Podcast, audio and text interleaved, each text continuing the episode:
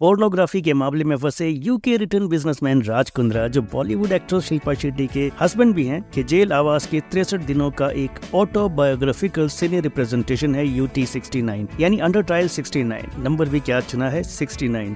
खैर फिल्म का राज के केस से कुछ भी लेना देना नहीं है फिल्म केवल उनके जेल में काटे दिनों के माध्यम से इंडियन जेल्स की पैथेटिक कंडीशन को आपके सामने रखती है जहाँ छियालीस कैदियों की कैपेसिटी वाले बैरक में दो